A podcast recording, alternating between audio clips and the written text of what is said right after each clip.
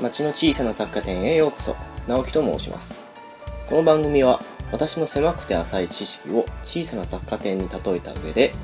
メジャーマイナー面白い面白くない問わず、収録日に話したいと思った作品について話すポッドキャストでございます。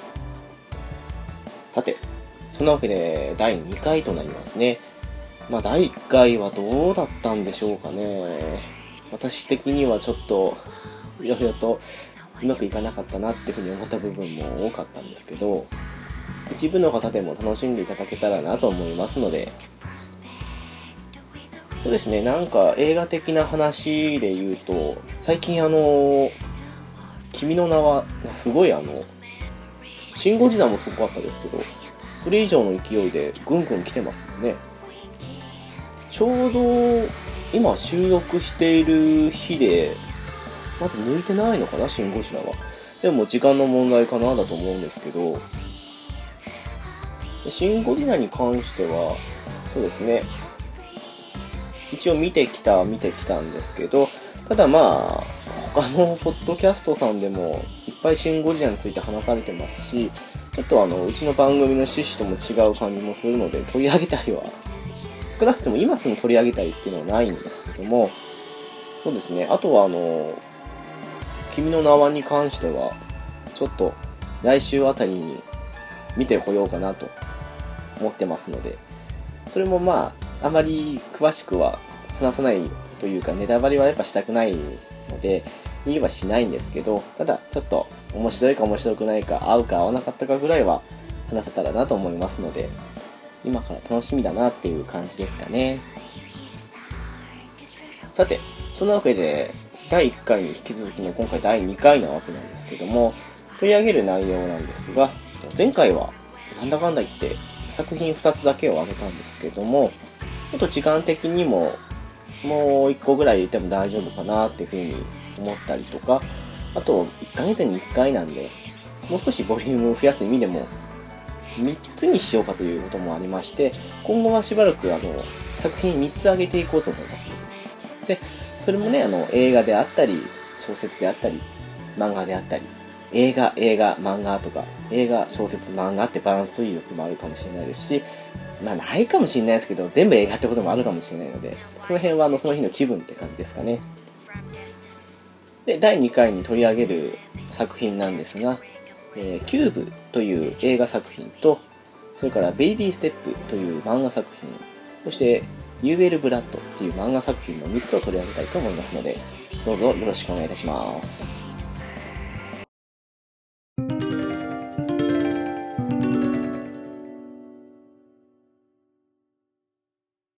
はい、作品について取り上げていく前に、ツイッターの方にハッシュタグ#小さな雑貨店にメッセージをいただいておりますので、そちらをまず読んでからにしようと思います。まずジンさんからいただきました。ありがとうございます。ゲームカフェの直樹さんが始められた街の小さな雑貨店第1回を拝聴しました。楽しく聞かせていただきました。恋と嘘がかなり気になりましたということでした。ありがとうございます。そうですね、恋と嘘に関してはまだ関数的にも4巻までなので、とっつきやすいとも思いますし、進めた身としてはぜひ見ていただきたいなというふうに思いますね。で、お次ですね、サクサクいきます。にじパパ生活さんからいただきました。ありがとうございます。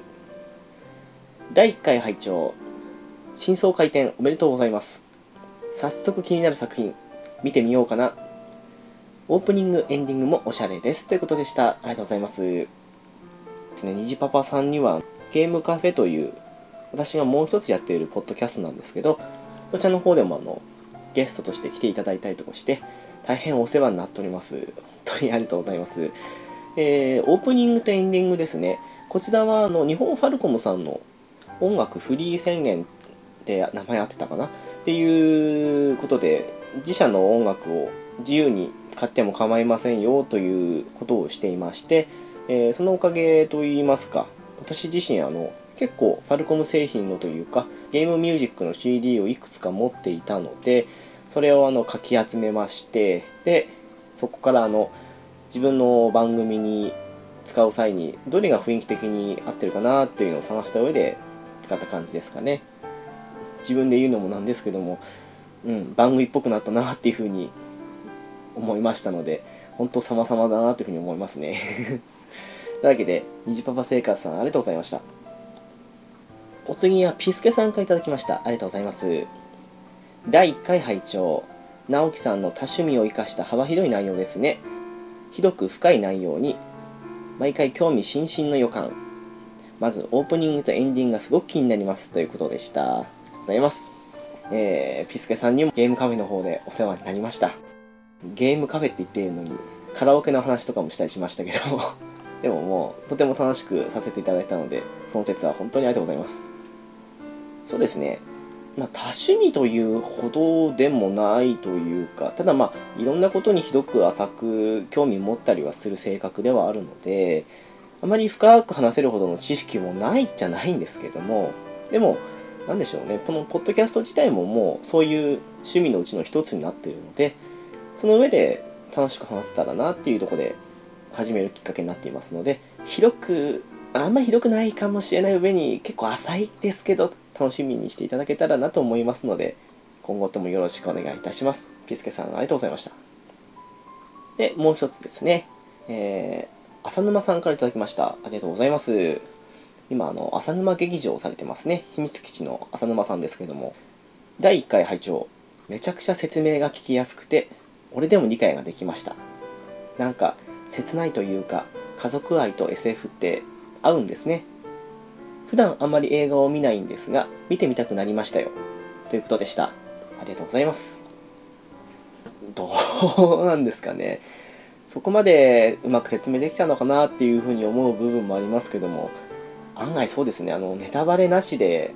極力中盤手前までぐらいの情報量だけで話すっていうのも難しいなっていうふうに思いましたし、あと結構自分の好きな作品でも覚えてるかなっていうふうなところがあって、すごくこの番組作る際にはこの作品にしようっていう風に決めた後はしばらく自分の記憶の中を探す作業をするんですよね。そうすることで少しでも思い出せてうまく話せたらなっていう、そういうイメージトレーニングみたいなもんですけども、前回はオーロラの彼方へという映画を紹介しましたけど、本当にそうですね、家族愛の一言ですね。あれは普段あまり浅沼さんは映画を見ないということですけど、そうですね、ぜひご覧になってほしい映画の一つですかね。というわけで浅沼さんありがとうございました。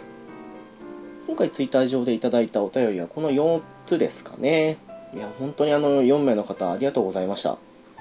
というわけでね、映画の方に行きたいと思いますけども、まずキューブという映画ですね。1997年の作品でして、カナダの映画ですね。この映画のすごいところというのは、実はこれすごい低予算で作られた作品なんですよね。最近ですとパラノーマルアクティビティとかも低予算で作られたことで有名な作品ですけども、この映画はですね、ワンセットのみで作られている上に、役者も登場するのは7人のみという、ただそういうワンセットで作った中で撮影して7人だけっていう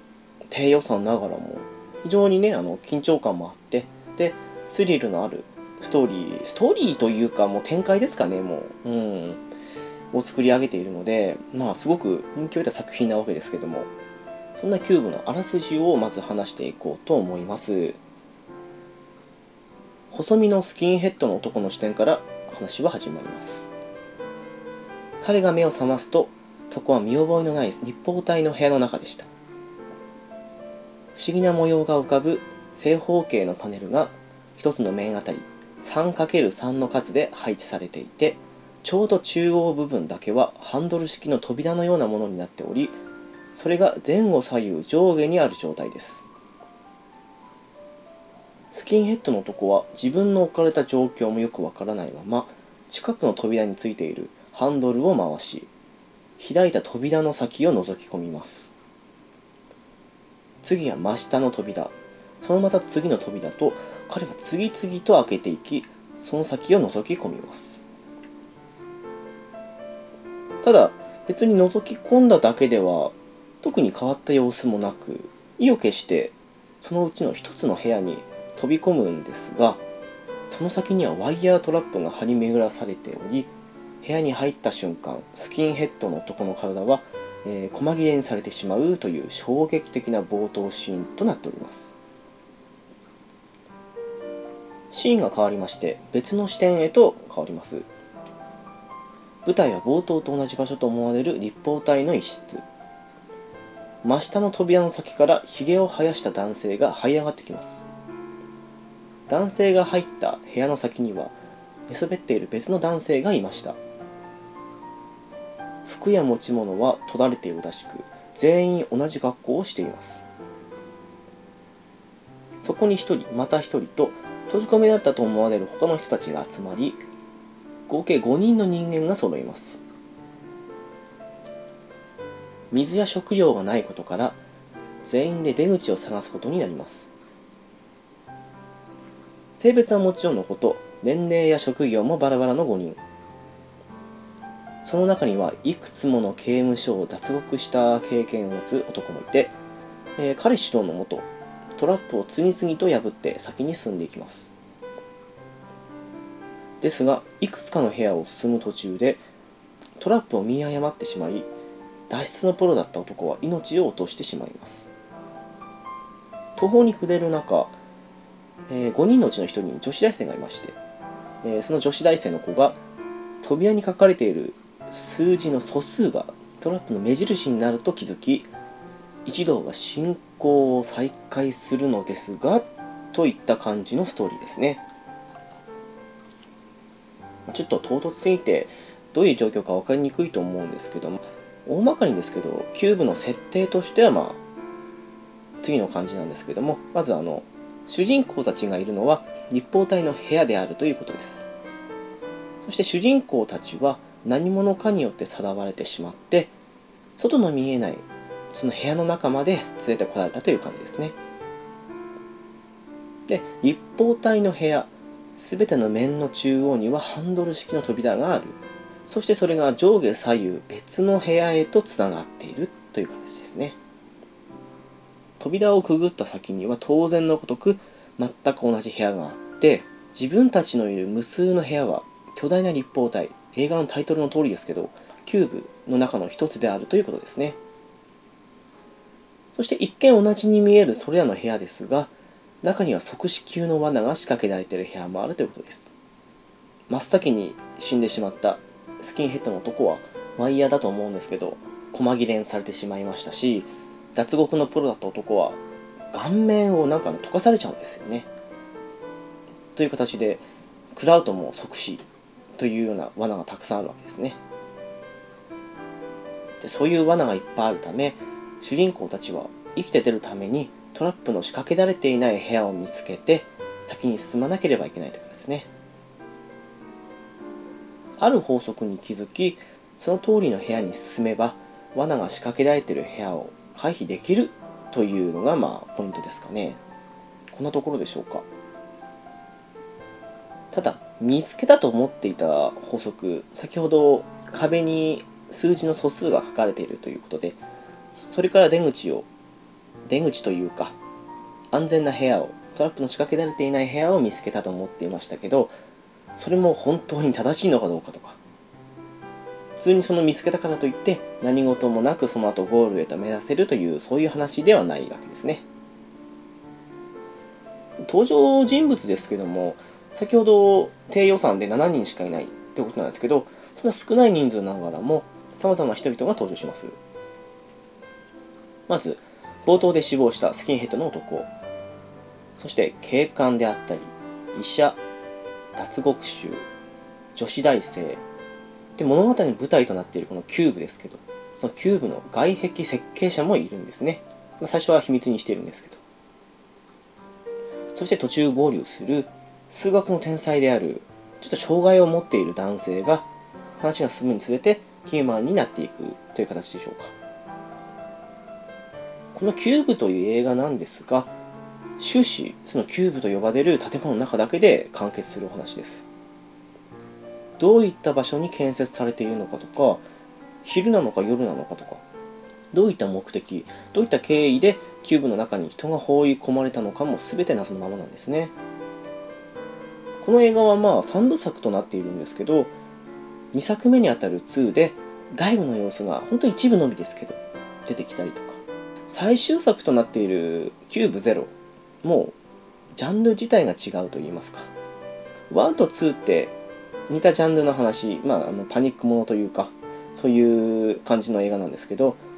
0に関してはもう全然変わっていると言いますか、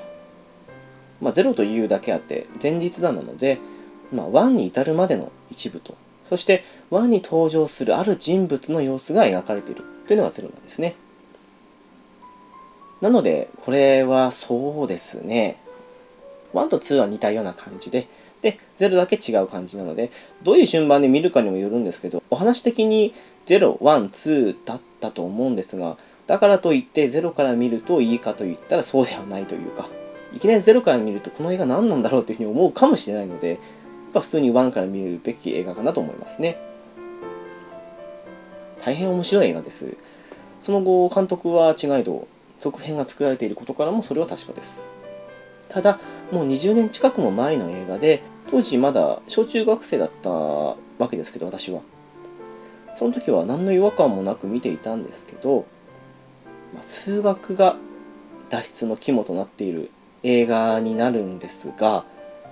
結構その数学関連で突っ込みどころが満載らしいですね。これ数字に強い方だと見ていてあれって思っちゃうんですかね。私は話の流れ的にいいなって思えば、多少の間違いとか、あとちょっとした矛盾とかは見なかったことに、ものによりますけどできたりはするので気にしなかったんですけど、結構ひどいみたいですよ。とはいえおすすめなことに変わりありませんし、ちょっとだけ黒い表現はあるんですけど、それでもまだご覧になったことない方いらっしゃいましたら、ぜひ2はいいかなって感じもしますけど、でも1と0って流れで見てもいいですし、できれば2もそうですね、1に比べてちょっとパワーアップしたというか尖った部分もあるんですけど、全体的には伸ばして薄めたかなっていう印象もなくはないので、1の雰囲気が好きだったんだったらちょっと2も見てもいいかなとは思いますけど、そんな感じの映画でしょうか。なのでぜひ1、2、0って流れでリリースされた順番にご覧になってみてはいかがでしょうか。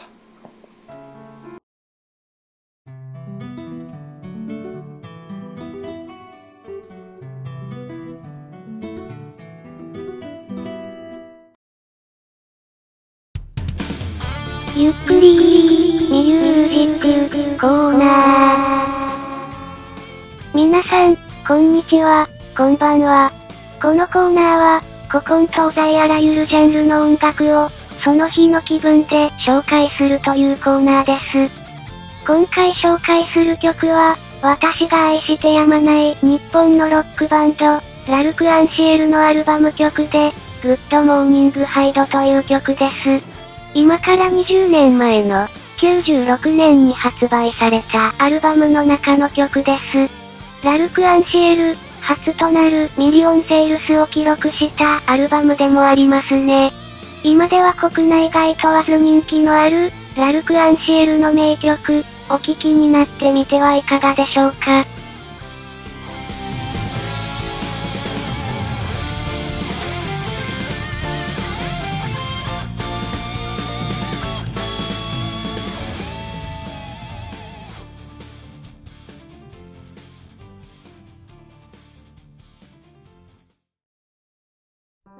ゆっくりミュージックコーナーいかがだったでしょうか。グッドモーニングハイドはラルク・アンシエル4枚目のアルバムトゥルーに収録されていますね。今となってはトゥルーも初期よりのアルバムになるんでしょうかね。まだドラムがね、今のユキヒロではなくてさくらでしたからね。そんなドラムのさくらが作詞を手掛けて、作曲はハイドって形になってますね。これ全作詞英語なんですよね。だからというわけじゃないですけど、非常にかっこいい曲なんですけども、もうね、この頃のハイドの書くメロディアスで幻想的な曲って本当に私好きなんですよね。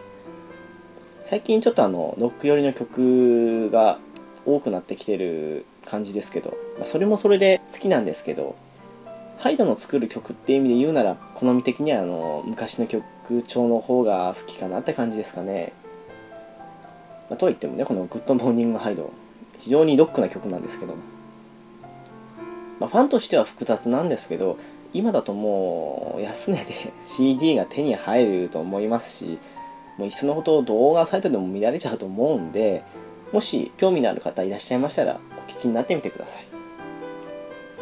というわけで次の作品ですね、ベイビーステップとなります。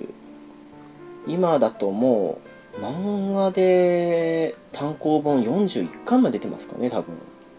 NHK の方でアニメ化もされてますし、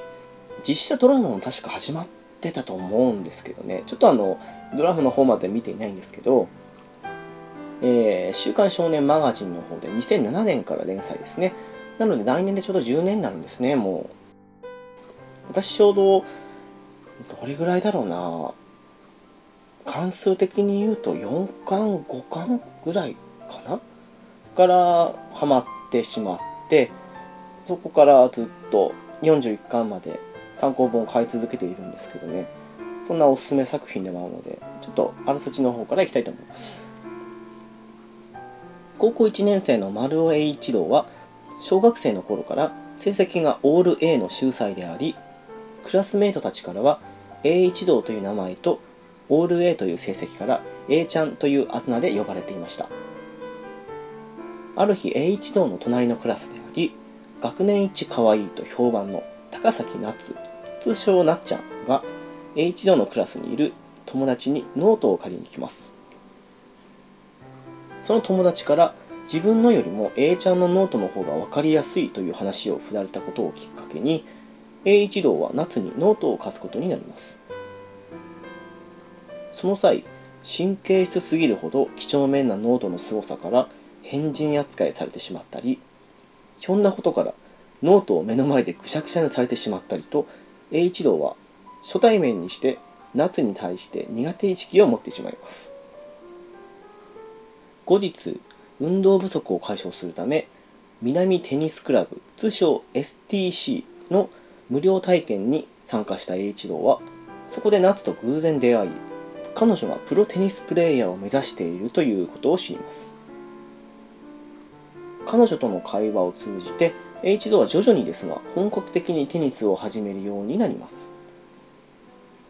最初こそ体力不足から遅れをとっていた栄一郎でしたが、少しずつ力をつけていき、初試合では大会の第5シードである大林亮と当たりながらも善戦し、意外な才能を見せて A 一同の動体視力の良さにいち早く気づいていた STC のコーチである三浦コーチをさらに驚かせます。三浦コーチが A 一同に言った全てのボールに追いつき、それをコントロールできれば理論的には負けないという言葉を信条に、類いまれなる動体視力と記憶力、試合中であってもノートにデータを書き込んで試行錯誤する独自のプレースタイル、生真面目さと素直さによる努力吸収力により驚異的なスピードで実力をつけていくというお話ですね。この話なんですけど、初めに言っておきますと、リアル寄りの話です。キャプツバ的なああいうとんでも描写はないです。さらにリアルな理由としてはですね、非常に無理がないというか、主人公の丸尾栄一郎なんですけど、動体視力は確かにいいんです。で、あとすごく生真面目で努力家という面もあります。ただそれ以外で特に身体能力が優れているとかそういうのもないですし、実際のところ栄一郎よりも何かに優れているという描写のキャラクターの方が多いです。ただですね、全くの初心者から始まって徐々に強くなっていくっていうその描写が非常に無理なくて、確かに順調に行き過ぎているように思えなくもないかもしれないですけど、これだけの生真面目さと努力家、無駄なくいこうというデータ収集というか、それに基づいたトレーニングを続けたいとか、そういうのを見ていると、確かに自分がなでるとまでは思いませんけど、ちょっと傍から見ていて、リアルの普通の高校生が始めたとして、運が良ければこうなでるんじゃないかなっていう風に思わせるような、そういう本当にリアルで無理のない話となっております。なので、そこがまず魅力の一つですかね。見ていて、いや、これはちょっとっていうシーンが他の漫画に比べると非常に少ないですし、であともう、見やすい漫画っていうのもありますね、やっぱり。私なんかはテニスって遊びでちょっと学校の授業でやったとかぐらいのもので、たまに深夜にやってると見るかなっていうぐらいのものなんですけど、全くテニスルールもあんまりよくわかんないよっていう人が見ても非常にわかりやすく説明されているので、そういう意味でも非常に面白い漫画だなというふうに思いますし、わかりやすいなというふうに思いますね。あとはよく主人公に負けた選手なんかって使い捨てと言ったら少し失礼な話ですけど、その後あんまり出てこなかったり、それほど活躍しないまま終わることが多いんですが、この作品に関しては他のキャラクターも栄一郎と同じように1年経ったって言うんだったら1年分トレーニングして、そして進歩してきた姿で再度現れたりとかするので、その辺も含めて、あ、これは本当にいい意味でリアルな漫画だなというふうに思わせてくれる作品なんですよね。なので作者の方自体テニス経験があるっていう話はどっかで見たことあるんですけど、テニスに興味のある方はもちろんですけど、テニスのこと全く知らないよっていう方が見るにしてもすごく分かりやすいし、そして分からないということ自体、主人公の丸尾栄一郎という全くのテニス初心者という立場なので、そういう面でも共感できて、栄一郎の成長とともにテニスについて少し分かるかなっていう感じもしますので、最近錦織圭の活躍が凄まじくてテニスブームが来てる感もありますし、そういう意味でもちょっとテニスに興味持ったとか、ちょっと見てみたいなっていうふうに思う方なんかは、このベイビーステップも一緒にご覧になってみたのかなと思いますね。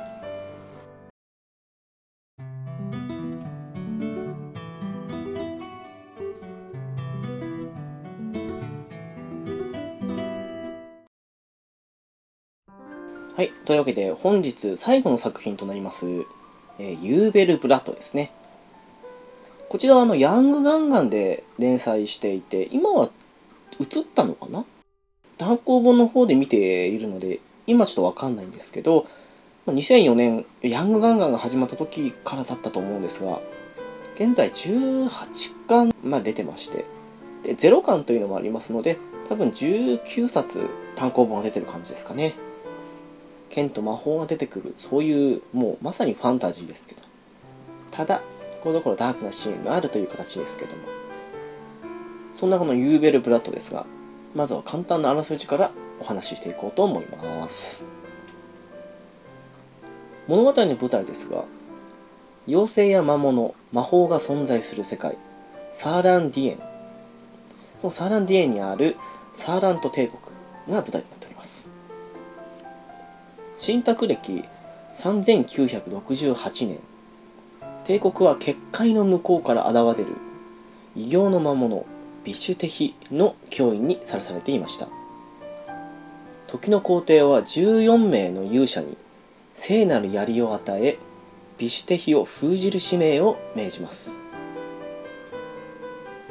旅の途中、14人中3名が犠牲となり、彼らは尊き未帰還者と呼ばれるようになります。その後さらに4人がビシュテヒ側に寝返ってしまって、彼らは裏切りの槍と呼ばれ、残りの7人によって裏切り者4人は撃たれてしまいました。そして信託歴3972年、残った7人は封印の使命を果たし、彼らは七英雄として称えられ、人類は束の間の平和を手に入れたという、そういうのが表向き上の歴史です。しかし、真実は世間に広まっているそれとは全く違っていました。実際に命を懸けてビシュテヒを封じたのは、裏切りの槍と呼ばれた、裏切り者と言われているその4名の方だったんですね。で七英雄と呼ばれているその7人の英雄たちですけど、実は封印をしていなくて、途中でむしろおじけづいてしまって使命を放棄したという、そういう7人だったんです。しかも放棄しただけではなくて、その封印という使命を終えて戻ってきた4人を己が名誉のために殺害してしまうという、そんな真実なんですね。裏切りの槍と呼ばれている4人のうちの1人、帝国最強の剣士と呼ばれていましたアシェリートは、瀕死の傷を負いながらもどうにか生き延び、そして精霊の力を得て亜人となって現世と蘇ります。封印から20年、新拓暦3992年、アシェリートはケインツェルと名を変え、自分と仲間を嘲笑いながら切り刻んだ真の裏切り者である七英雄への復讐のため剣を振るうという、そういうストーリーとなっております。我々のこの生きている世界でも数多くあったであろう歴史の改ざんですね。実際に封印した真の英雄である4人はこれ以上ないというぐらいの最上級の汚名を着せられて、しかも尊き未生還者と呼ばれている3名ですけど、真実とは違ってね、七英雄たちの従者であったとして下に見られたりとか、どこまでもその七英雄たち、本当の裏切り者たちですけど、の都合のいいように書かれているっていう、そういうわけですね。そこも含めて主人公であるケインツェルの怒り自体もよくわかりますし、共感もできるんですよね、やっぱり。復讐劇ってあんまり共感するもんじゃないというのもあるんですけど、ただそんな中でも共感できる流れで書かれているなっていうのを思いましたし、実際にそんなことをする連中を放置してていいのかっていうふうに思っちゃいますしね。かつてはね、帝国最強としてブラッドマイスターという称号で呼ばれていたアシェリート、アジンと化した後の名前はケインツェルですけど、そんな彼なんですが、人間からアジンになった代償として人間の体の時よりもすごく脆くなっているんですね。なので剣の技自体もそうですけど、人間の体だった時に習得したものだったので、さまざまな弊害が出てきたりとか、そしてブラッドマイスターのみが使える奥義というのもあるんですけど、それを使ってしまうと今のアジンの体では耐えきれないとか、最強クラスの強さでありながら昔ほど無理が利かない状態であったり、良くも悪くもそうですね、孤軍奮闘が多いじゃ多いので、多勢に無勢というか、圧倒的戦力の前ではちょっと非力さを感じてしまうような、そんな場面もあったりとか、ルドーニケンシンとかみたいな、そういう主人公が最初から強い場合のお約束ではあるんですけど、常時無双しているというわけでもないところが、やっぱりお約束と言いながらも好きな点かなと思いますね。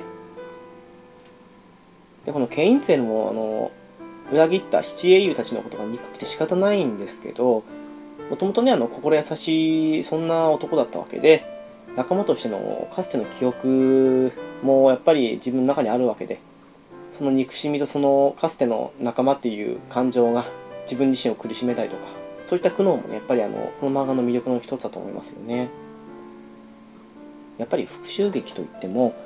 憎しみ以外もう全ての感情はもうないんだって言って、復讐が完了しました、はい終わりっていう、そんな単純なものにはならないわけですからね。そこまでね、もう憎しみ以外何も考えられないっていうぐらいまで絶望をしたっていう、そういう描写での話とかもたまにあったりはしますけど、あとはですね、かつて仲間であったその人物の息子と剣を交えた上で、先ほどのブラッドマイスターのみが使える奥義に関するやり取りをする場面とかもあるんですけど、あんまり言うとネタバレにつながりかねないので、あんまり言えないんですけど、あそこのシーンはすごく好きですね。あとはそうですね、ダークファンタジーというくくりではあるんですが、ダークファンタジーとして有名なところで言うとベルセルクとかあると思うんですけど、ベルセルクほど残虐なシーンはないですね。ただやっぱりグロいシーンであったりとか、あと性的描写なんかもあったりはするので、あまりそういうのが苦手だなっていう方からしたら注意は必要かもしれないんですけど、絵自体が比較的可愛らしいというか、そこまできつくはないかなとは思いますので、そういう意味でも一応用心だけはしておいていただければと思いますよね。救済しがちなところも多くて、なかなかお話が進まないということも多々ある作品ではあるんですけど、国内のみならず、というかむしろ国外の方が人気高い作品になってるらしいので、そういう意味でもぜひね、ご覧になってみてはいかがでしょうか。